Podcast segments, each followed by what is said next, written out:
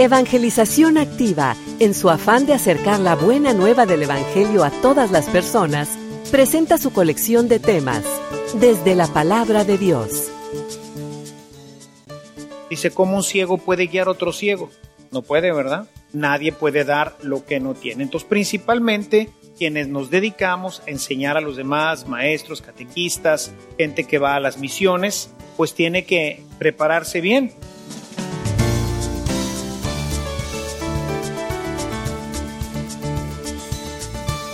Este servicio te llega gracias a la aportación económica de nuestros suscriptores. Ayúdanos tú también a mantener este servicio activo. Participa con tu donativo y sigue escuchando estas enseñanzas.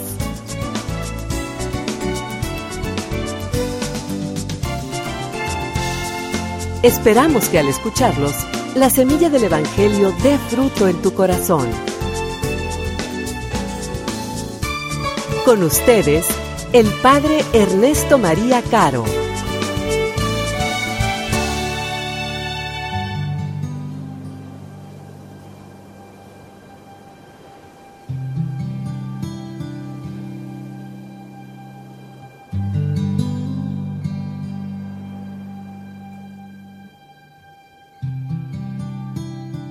En aquel tiempo Jesús propuso a sus discípulos este ejemplo. ¿Puede acaso un ciego guiar a otro ciego? ¿No caerán los dos en un hoyo? El discípulo no es superior a su maestro, pero cuando termine su aprendizaje será como su maestro. ¿Por qué ves la paja en el ojo de tu hermano y no la viga que llevas en el tuyo? ¿Cómo te atreves a decirle a tu hermano, déjame quitarte la paja que llevas en el ojo, si no adviertes la viga que tú llevas en tu ojo? hipócrita. Saca primero la viga que llevas en tu ojo, y entonces podrás ver para sacar la paja del ojo de tu hermano. No hay árbol bueno que produzca frutos malos, ni árbol malo que produzca frutos buenos. Cada árbol se conoce por sus frutos. No se recogen higos de las zarzas, ni se cortan uvas de los espinos. El hombre bueno dice cosas buenas, porque el bien está en su corazón y el hombre malo dice cosas malas, porque el mal está en su corazón, pues de la boca sale de lo que está lleno el corazón.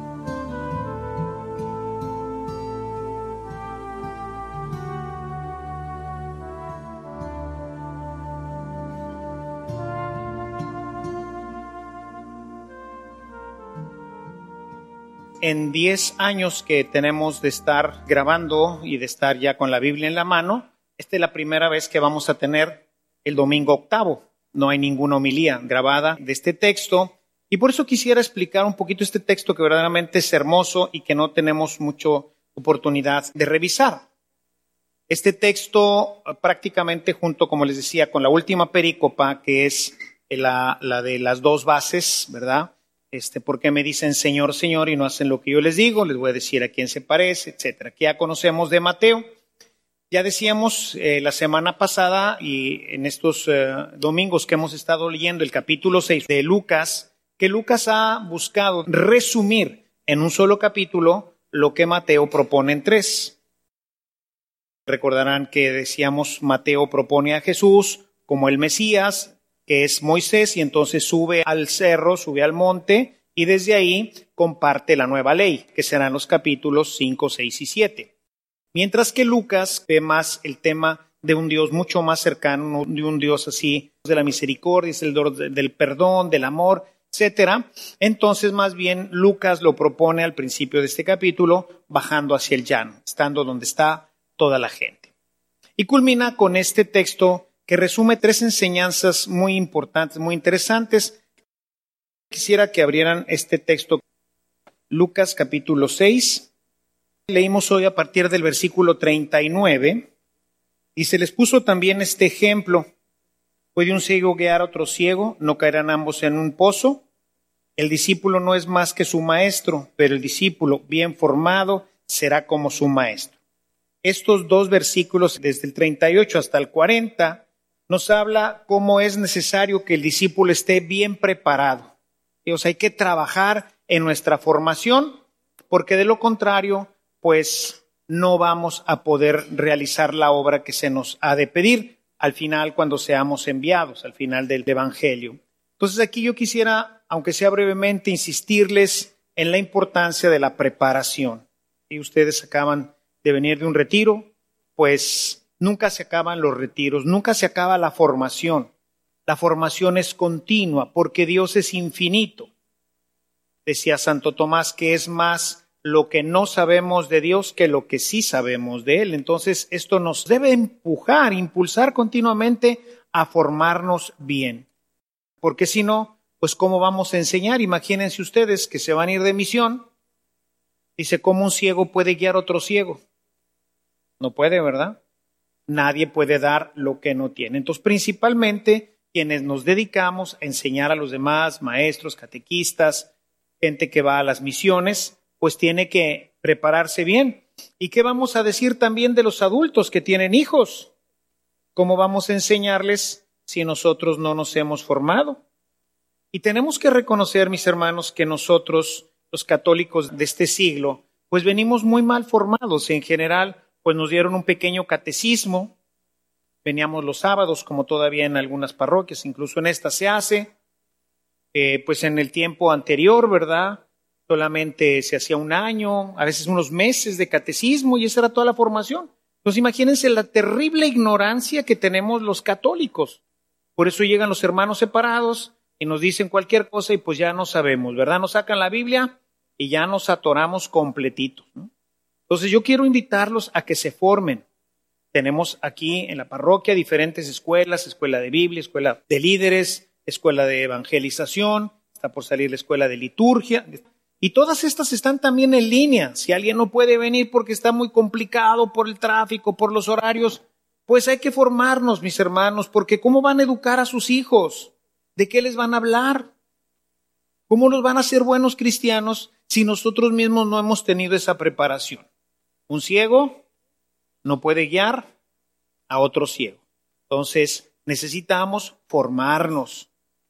Tómenlo en serio, hermanos. Vean nuestro mundo, cómo está de mal. Y así como está, se va a poner peor las siguientes generaciones. Si no preparamos a nuestros muchachos para ser buenos guerreros de Jesús, si no los preparamos con una instrucción seria, sólida, se van a topar con un mundo de paganos que los van a arrastrar y van a destruir sus vidas porque finalmente el salario del pecado nos lleva a la muerte. Entonces, Qué bueno que ustedes muchachos se están preparando y que han aceptado esta invitación del Señor. No lo suelten. Al contrario, sigan profundizando. Cada vez más. Tomen la Biblia, métanse a clases de Biblia. Los que ya coordinan parte de los movimientos de aquí de la parroquia, pues métanse a la escuela de líderes, en fin. La primera cosa que quiero decirles es, un ciego no puede guiar a otro ciego. Entonces, la primera parte de esta perícopa, Jesús la dedica para que no soltemos la formación. Si hoy tenemos tantos problemas en la sociedad, es porque el pueblo de Dios es ignorante. Dice en el Antiguo Testamento, en algún pasaje, dice, mi pueblo perece por causa de formación. Por eso perece. Porque no está formado en la palabra. Entonces se deja guiar por cualquier doctrina, por cualquier cosa que sale en la televisión o no en la televisión, en el gobierno, o no en el gobierno, en donde sea. Y ya. Nos vamos por ahí. Y hoy con tantas doctrinas y tantas sonceras que hay, está promoviendo ahora más gravemente por esta nueva ley que quieren aprobar en donde pues ya el homosexualidad, que todo el mundo haga un montón de tonterías cuando la palabra de Dios es totalmente contraria a esto pero no la conocemos, no la sabemos. Hay que formarse. Bien formados ustedes, chavos, porque en la universidad ah, la cosa está muy complicada. Y ustedes, las misiones, olvídense las misiones en China y las misiones en Lampazos y las misiones en tu escuela. Ahí tienes bastante. Si conviertes a tu grupo, hermano, te pongo un monumento. Ahí está la misión. Ah, pues sí, ¿dónde está Papita? Pues, Oh, donde está duro el asunto, ahí tenemos que convencer a los muchachos de que regresen. Luego, ¿qué dice? Veamos lo que dice enseguida. ¿Cómo es que ves la basura en el ojo de tu hermano y no adviertes la viga que está en el tuyo? ¿Y cómo puedes decir a tu hermano, hermano, deja que te saque la basura que tienes en el ojo, cuando no ves la viga que hay en el tuyo? Hipócrita, saca primero la viga en tu ojo y entonces verás bien para sacar la basura de tu hermano. ¿Qué es lo que nos dice? Nos dice que tenemos que recordar que también nosotros somos pecadores. Entonces como que hay que no sacarle tanto filo al dedo. Tú, tú, tú, ¿qué? Tú eres peor. Ves la viga en el otro, pero no ves que tú tienes problemas. No se trata de no corregir al hermano, hay que corregirlo, por supuesto, pero sabiendo que tú también eres pecador. Y eso nos hace ser misericordiosos y compasivos. Somos muy duros a veces para juzgar, para juzgar al hermano, a la hermana, al compañero, al hijo, al papá. Somos duros. Y se nos olvida que nosotros también tenemos, como se dice en el argot, pues también tenemos cola que nos pisen, ¿verdad? ¿Se acuerdan del pasaje de la mujer pecadora que la agarraron con las manos en la masa? Los fariseos que querían, vamos a apedrearla. Dijo Jesús, bueno, órale, pero la primera piedra la va a tirar el que no tenga pecado. Ay, Carlitos. ¿Y quiénes empezaron a ir primero? Los viejos, ¿verdad? Tenemos más colón. Todos tenemos cola que nos pisen. Misericordia, hermanos. Misericordia. Ayúdale a tu hermano, sí. Dile, hermano, este, ¿me permitirías hacerte un comentario? Me parece, creo, ¿eh? No estoy seguro, pero me parece que estás tirando pa'l monte, compadre. Porque mira, tac, tac, tac, tac, tac. Y sobre todo esa corrección hacerla no de lo que tú crees o de lo que a ti te parece bien, sino de la palabra. La palabra de Dios dice, y tú no estás en esa línea. Corrígete, hermano. Ay, si tú muy santo. No. Más pecador que tú. Pero te lo digo porque el pecado nos arruina. Y cuando me veas a mí pecar, también dímelo. A veces la gente tiene miedo de decirle al Padre que mete la pata. Y somos como ustedes. También somos pecadores. También nos equivocamos. A veces tratamos mal a la gente. A veces decimos cosas que no se deben. En fin, también necesitamos corrección. Pero hay que hacerla con caridad. Hay que hacerla con caridad. La corrección. Y con caridad, créanme que todo es bien recibido. Todo es muy bien recibido. Cuando lo hacemos sin caridad, el otro se enoja, se molesta, ya no oye. ¿Hay que corregir al hijo? Claro. Al papá también a veces. Al hermano, por supuesto. Pero hay que hacerlo con caridad. Recuerda que tienes una viga y cuando traemos algo en el ojo no vemos bien, ¿no es cierto? Entonces, si tú no ves bien, si no tienes claridad, pues sé prudente, ¿no? Y la última parte, que es donde quisiera ampliar un poquito más el tema, es el tema del vocabulario, de lo que hablamos. Dice, los últimos versículos que escuchamos hoy, dice, verso 43. No hay árbol bueno que dé fruto malo, ni árbol malo que dé fruto bueno. Cada árbol se conoce por sus frutos. Porque de los espinos no se recogen higos, ni de las zarzas se cosechan uvas. El hombre bueno saca el bien del buen tesoro de su corazón, y el hombre malo de su mal corazón saca lo malo. Porque de la abundancia del corazón habla su boca. ¿Y de qué hablamos nosotros, hermanos? Hace poquito trataba el tema del chisme, hablar de los otros. Y en general, no hablamos muy bien de los otros. Es más bonito, sentimos mejor hablar mal. ¿Y por qué pasa eso? Porque en nuestro corazón le hemos metido basura, le hemos metido envidia, le hemos metido soberbia. Y obviamente cuando hablamos, pues todo eso sale y es lo que nos descubre. A veces que me da mucha pena y mucha tristeza cuando aquí en la parroquia de repente oigo chicos y chicas, todavía peor, ¿verdad? Hablando con un lenguaje verdaderamente que dice uno, ay Carlitos, ¿y estos son nuestros cristianos? Me acuerdo cuando era más joven, ¿verdad? Cuando empezaba también mi vida cristiana, que también no crean que tuve un vocabulario muy limpio antes de convertirme, ¿verdad? Igual que todos, pim, pum, papa, un tuntán, ¿verdad?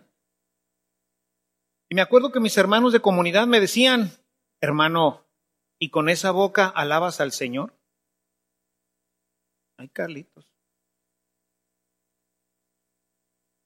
¿Cuáles son tus conversaciones? A veces ni entre ustedes hablan correctamente.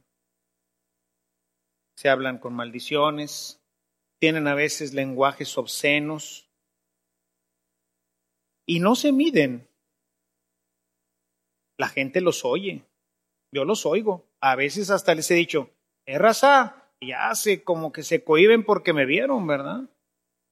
Pero eso es lo que sale naturalmente, es como los limones, ¿no? Si tú tienes un árbol de limón, ¿qué va a dar? Limones. Por eso dice que del árbol salen los frutos no salen higos de los espinos.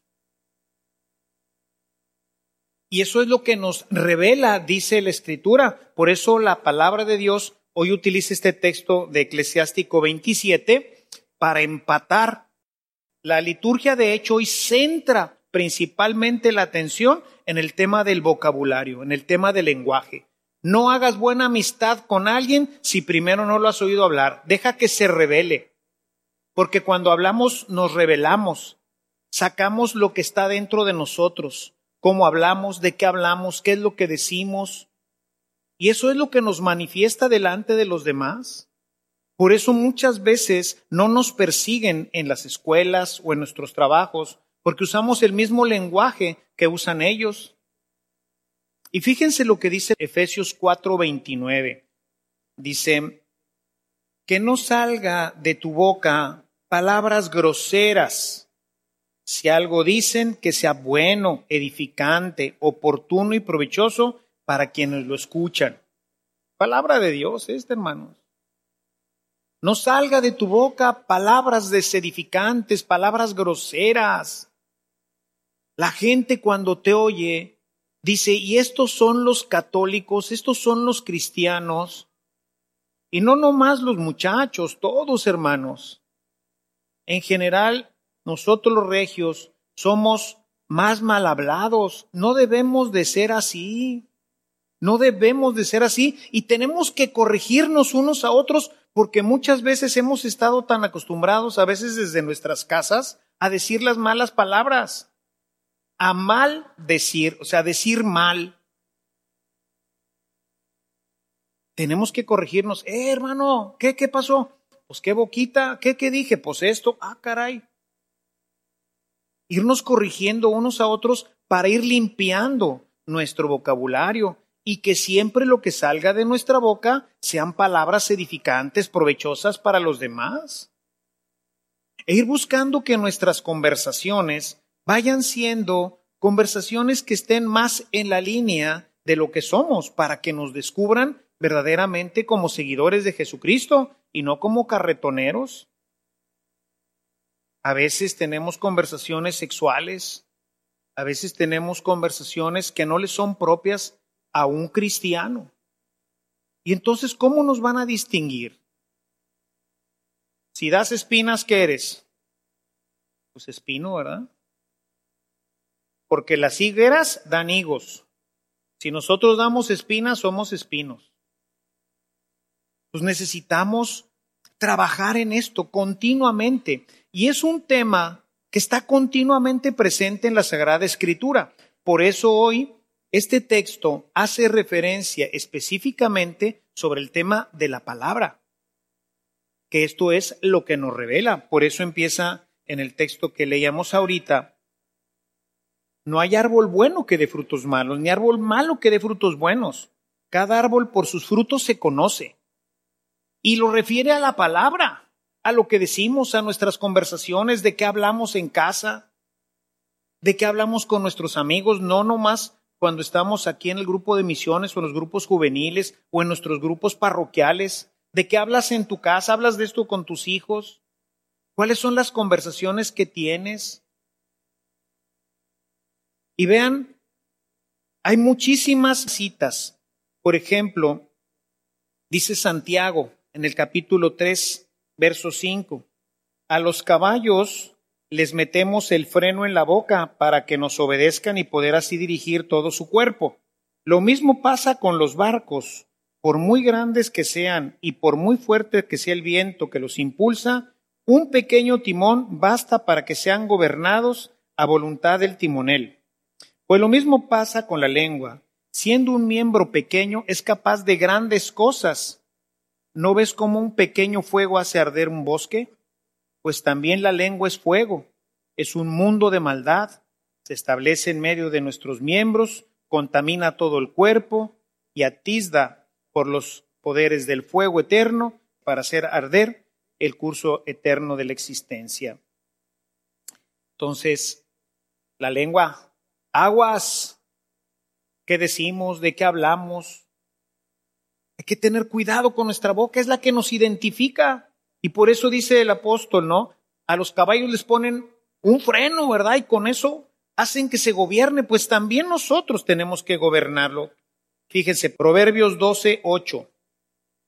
Hay hombres cuya palabra son como golpes de espada, mas la lengua de los sabios es medicina. Con la lengua podemos edificar o destruir sanar o herir, bendecir o maldecir, dar vida o matar. Podemos dar alivio, ánimo y consuelo con nuestra lengua, hermanos, o podemos usarla para herir y destruir a nuestros hermanos. Por eso es que tenemos que tener mucho cuidado, porque eso nos revela lo que somos. les digo, un poco en broma, pero gran parte en serio, a los matrimonios del movimiento que dirijo. Déjame cinco minutos con la persona hablando y te voy a decir si esa persona verdaderamente es una persona de oración, es un buen cristiano. Cinco, diez minutos. No necesitas más. Rápidamente del corazón sale lo que somos y lo expresamos con nuestras palabras. Y qué triste que nos vean llegar pues con nuestra Biblia y todo, y luego pues tirando pa'l monte, ¿verdad? Ya les he contado esa historieta del hombre aquel que estaba parado en un semáforo y le tocó el rojo y se para atrás de otros automóviles. Y entonces, bueno, pues se pone el siga y entonces el carro que está delante de él, pues no arranca inmediatamente, ¿verdad? Algo le pasa, se ve que está pues parado, este amigo que está en este automóvil, pues empieza a pitarle, ¿verdad? Le da los cinco pitidos, se asoma por la ventana, lo maldice, órale, y le grita y bueno, un escándalo hace este hombre, le grita, lo insulta y entonces atrás de él se había parado una patrulla de policía. El policía en cuanto ve la escena se baja corriendo de su patrulla, agarra al tipo que está todavía sentado en su automóvil, lo saca por la fuerza, lo esposa, lo mete a la patrulla, ¿no? Y se lo lleva. Y ya llegan ahí a la policía y dice, aquí traigo este hombre, se robó un carro. ¿Cómo que me robó un carro? Sí, usted se robó un carro. No, no, ese carro es mío. A ver, compruébelo, usted se robó ese carro. No. Y ya pues ahí sacan los papeles, ¿no? Y mire, aquí está mi licencia y este es mi carro y esto el otro. Dice, bueno, perdón, señor, pero pues no, yo no podía creer que fuera usted su carro. Cuando me paro atrás de usted, vi atrás que traía ese pescadito de los cristianos, ¿no? Y luego vi que en el retrovisor traía un rosario y luego una calcomanía que decía Jesús te ama. Dije, Este se robó el carro, este no puede ser su carro, ¿ah? Pues sí. ¿O ustedes pensarían que es un cristiano el que vaya arriba? Y a veces así somos, ¿verdad? Vamos por el tráfico, que nos atrae, ahí vas, ¿verdad? Del árbol bueno no pueden salir frutos malos. Y del árbol malo no pueden salir frutos buenos. ¿Qué es lo que le metes a tu corazón? Acuérdense que tenemos dos grandes puertas. Dos grandes puertas. Son las puertas del alma. Lo dice Jesús claramente, Mateo 6:22. Cuidado con tus puertas. ¿Qué ves? ¿Qué películas ves? ¿Qué música oyes? ¿Qué conversaciones oyes? ¿Qué es lo que lees? ¿Qué es lo que estás metiendo a tu corazón? Son las puertas del alma, mis hermanos. Y por ahí le dejamos entrar una cantidad de mugrero. Obviamente, si tú te pones a jugar de esos videojuegos hoy súper violentos, pura matazón, ¿verdad? La idea es matar, pues hasta el que inventó el juego, Chihuahua.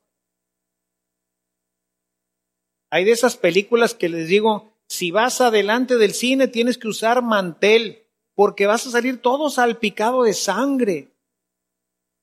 ¿Qué es lo que va a haber en tu corazón? Te voy a decir qué va a haber. Va a haber violencia, resentimiento, odio. Ahora que he estado haciendo estos videos y todo, he entrado más a Netflix. Y de veras, está bien tremendo. Hay un chorro de películas de narcos.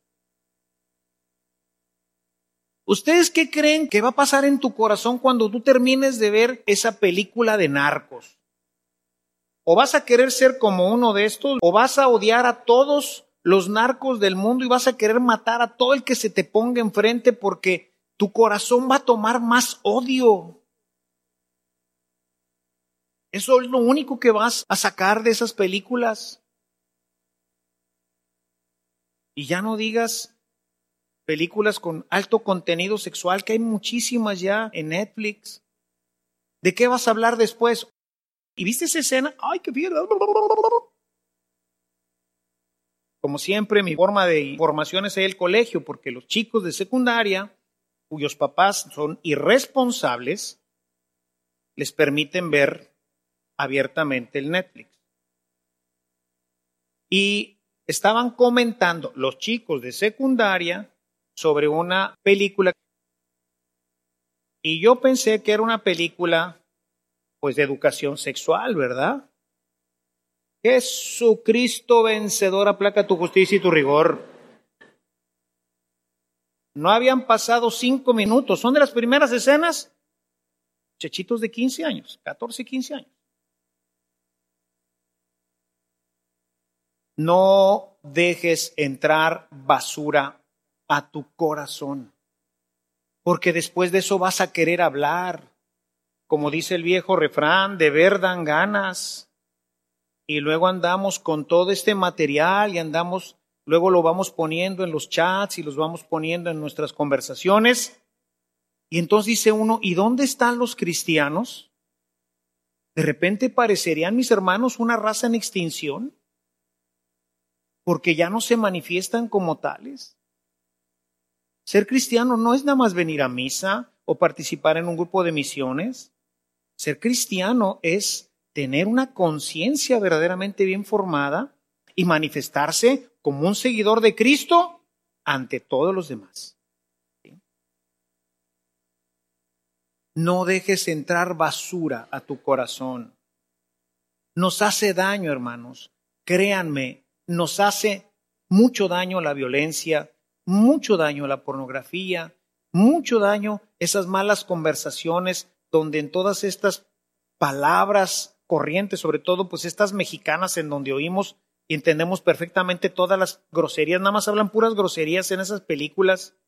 Y los que saben inglés, pues si ves películas en inglés, todo es también pura mala palabra.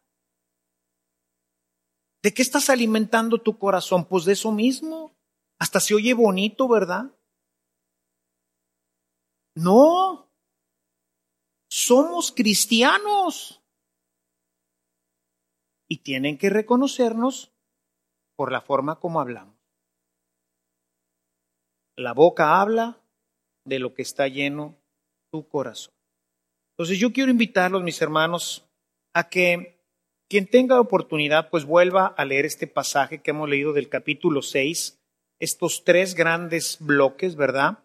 El bloque que tiene que ver con la formación, el bloque que tiene que ver con la caridad para corregir y el bloque que tiene que ver con nuestras manifestaciones con las cuales nosotros nos hacemos presentes como cristianos.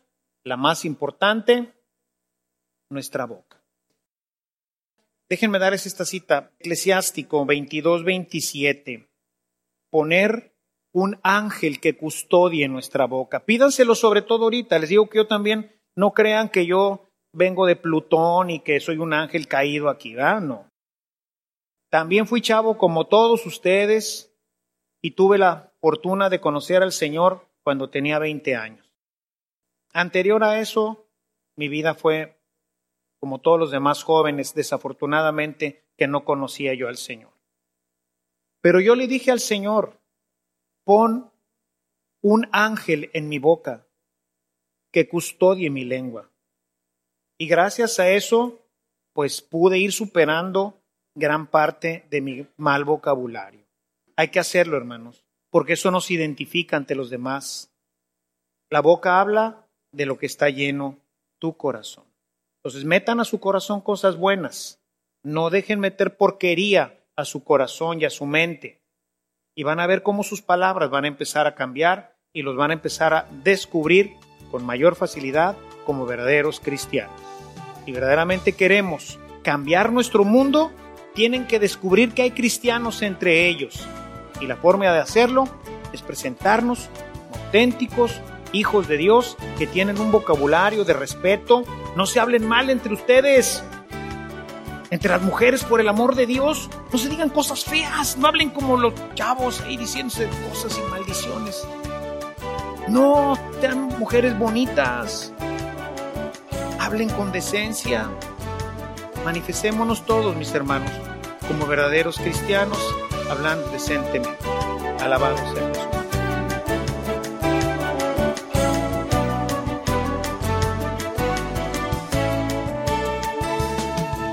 Si esta reflexión ha sido de utilidad para su vida espiritual, le invitamos a visitar nuestra página en internet www.evangelizacion.org.mx, en donde encontrará otros temas que seguramente continuarán produciendo fruto en usted. Que la paz de Jesucristo permanezca en usted y toda su familia, y que la ternura de María abrace su corazón.